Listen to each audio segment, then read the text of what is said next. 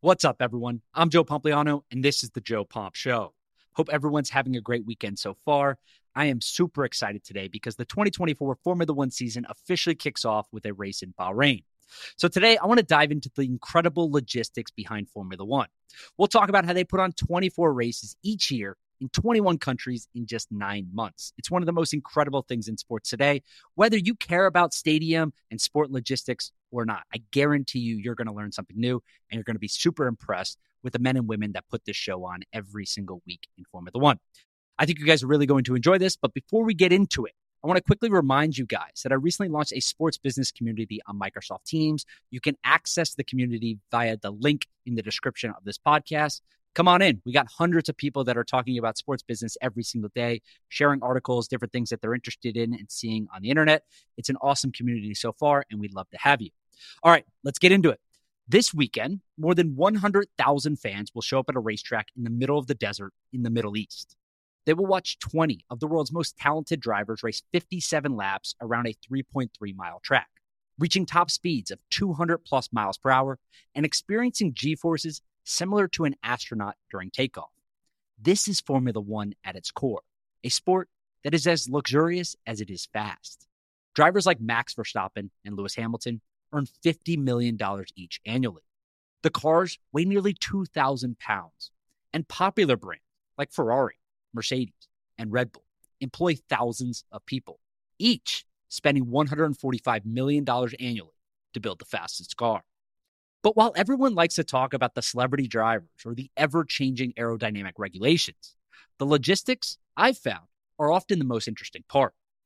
The easiest way to describe Formula One is a traveling circus.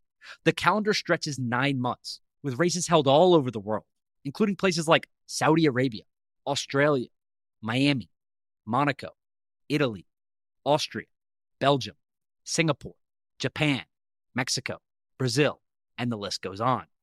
Formula One teams will transport 1,500 tons of equipment throughout the season and travel 75,000 miles. That's enough distance to cover the entire circumference of the Earth three times. They'll use a combination of trucks, boats, and planes to move cars, engines, and computers. And everything will be planned out 18 months in advance. One of the most challenging parts of Formula One logistically is the fact that each of the teams has its own headquarters. This is a physical building, commonly referred to as a factory, where the cars are designed, developed, and manufactured each year. Nearly all Formula One factories have a wind tunnel for testing. They also have a multi million dollar simulator to help their drivers prepare for each race.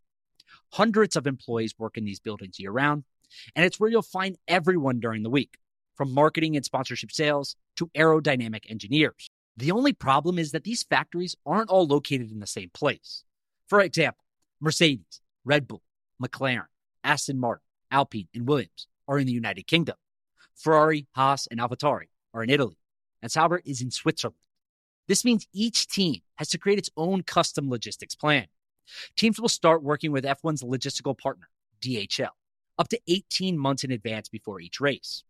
DHL has been working with Formula One for nearly 40 years. They have a team of 35 specialists who travel to every race, overseeing transport, setup, breakdown, and packing. But the simplest way to explain Formula One logistics is just by breaking the season long calendar into two parts European races and flyaway races. Let's start with European races. European races are simply races that take place in Europe, like Zandvoort, Silverstone, Monaco, Monza, and Spa. These races are much easier and cheaper logistically because everything is transported by trucks rather than planes and boats. Transportation trucks include refrigerators, exercise equipment, TVs, food, and beds. And they carry everything from chairs and tables to engines, computers, and cars. Teams arrive about a week before the circuit is open to ticket holders. Nearly 30 trucks are unloaded over five days to ensure the paddock is finished by Wednesday. And since trucking is so much cheaper than flying, Formula One teams will often transport entire buildings, formerly known as motorhomes, to European races. Motorhomes serve as temporary headquarters at each race, and they have everything needed to manage and feed entire F1 teams, sometimes including Michelin star chefs. Red Bull Racing is probably the best example. Their motorhome is three stories tall and more than 13,000 square feet. It has offices, an outdoor deck, a private chef, and an espresso bar. It takes 25 crew members 36 hours to assemble it, but just one day to take it down. And when it comes to Monaco, Red Bull Racing doesn't mess around. Red Bull takes its 13,000 square foot motorhome apart. They drive it on a truck to Imperia on the Italian Riviera. They then spend 32 hours reassembling it on a barge. They tow it 20 nautical miles down the Mediterranean coast. The 100 foot tall structure floats in the Monaco harbor all week, and the pool frequently gets used after victories. But the most challenging part of the European calendar is back to back races. These races occur on two consecutive weekends, with transportation crews given just three days to break down, travel, and rebuild their base at the following race location. Let's use the Hungarian Grand Prix and Belgian Grand Prix as an example. These races will be held seven days apart, and the schedule will look something like this. Number one, Formula One teams will immediately start packing things up after the race, while the FIA, Formula One's governing body, finishes its post race inspections. Then, teams will work through the night, eventually finishing packing everything by 6 a.m. the following day, which is when the team's trucks will head out. Then, teams will usually place two to three drivers in each of these trucks, so they only have to stop for gas. The drive will cover over 1,300 kilometers and take 13 hours. So they'll arrive at some point on Monday night if everything goes as planned. The remaining 50 plus crew members from each team will meet them at the track. They will start unloading the trucks and have just two days to rebuild everything. This means members of the logistics crew often work 15 hour shifts. Team chefs frequently feed them with minimal setup to make sure they're fine to keep working. And it's not like this happens just once a year. We're talking about seven back to backs in 2023 alone. In total, Formula One teams travel over 15,000 miles over five months during the European season alone. Transportation crews spend about two months on the road, physically away from their family, and everyone is exhausted by the end of the season. But logistically speaking, that's the easy part of the Formula One calendar. Flyaway races are an entirely different beast compared to the European calendar. For example, the 2024 season includes races in Bahrain, Saudi Arabia, Australia, Japan, China, Miami, Canada, Singapore, Austin, Mexico, Brazil, Las Vegas, Qatar, and Abu Dhabi. Teams will start planning for these races several months before the season begins. All 10 teams will pack at least five kits of shipping containers, while wealthier teams like Red Bull, Ferrari, and Mercedes might use a few more containers throughout the year. Each kit consists of three 40 foot shipping containers each. These shipping containers are packed with all non critical equipment for race weekends, including jacks, trolleys, chairs, tables, kitchen equipment, and more. Teams load them onto boats, and they travel in a leapfrog pattern from each flyaway race destination to the next. That means that after each race is finished, the kit is repacked and shipped onto the next flyaway race that doesn't already have a kit. So while we may not know the exact shipping schedule for this year, it will probably look something like this. Teams will ship the first few kits to Bahrain, Australia, Azerbaijan, and Miami. The Bahrain kit will move to Saudi Arabia, Singapore, and Brazil. The Australian kit will move to Japan. The Azerbaijan kit was seen in Qatar and Abu Dhabi. And the Miami kit will be responsible for races in Canada, Austin, Mexico, and Las Vegas. These kits then return to the team's home base for the winter after the season ends. This five kit approach gives teams more leeway when it comes to time, and they save a ton of money by shipping the containers on boats rather than airplanes. But similar to the European calendar, the real challenge is back to back races, which are even more difficult because they are often hundreds or thousand miles apart when it comes to flyaway races. For example, this year, Formula One will race in Las Vegas and Qatar on back to back weekends. That means teams will have to travel over 8,000 miles They'll be on a plane for nearly 20 hours and have to deal with an 11 hour time difference when they arrive.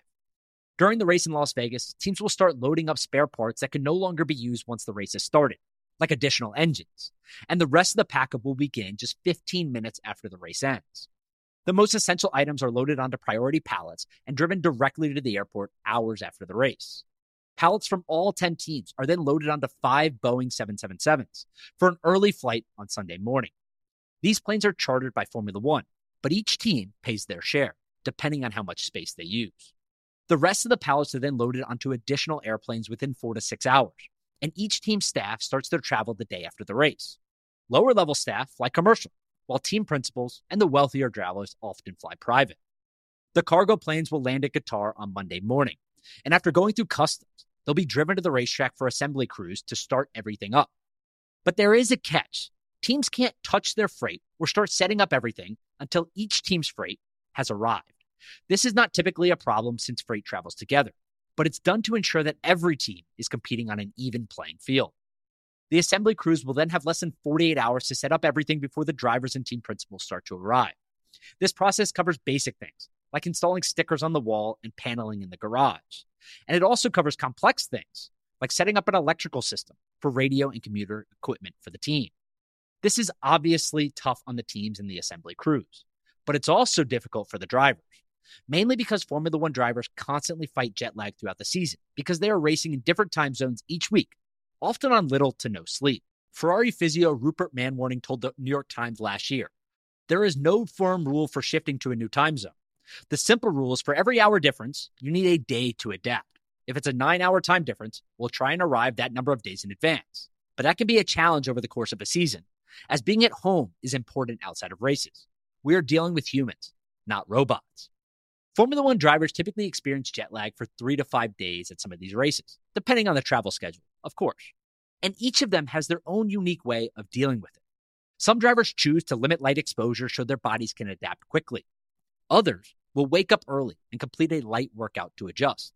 And for night races like the Singapore Grand Prix or Las Vegas Grand Prix this past year, teams will shift their entire schedule from 1 p.m. to 6 a.m., avoiding housekeeping at their hotels and keeping rooms dark to avoid morning light. This, of course, is all part of the Formula One allure. It's a sport that is 75 years old, yet has become more popular than ever after Liberty Media acquired the racing series in 2017. The valuation has already doubled from $8 billion market cap in 2017 to $16 billion valuation today. And while teams and drivers constantly complain about the demanding schedule, the sport's logistics will only get more complicated as they try to add more races in the future. And there you have it. That's the complex logistics behind Formula One. I hope you guys enjoyed this episode and you're able to watch the opening race of the season in Bahrain this weekend. Have a great day, and I'll talk to everyone on Monday.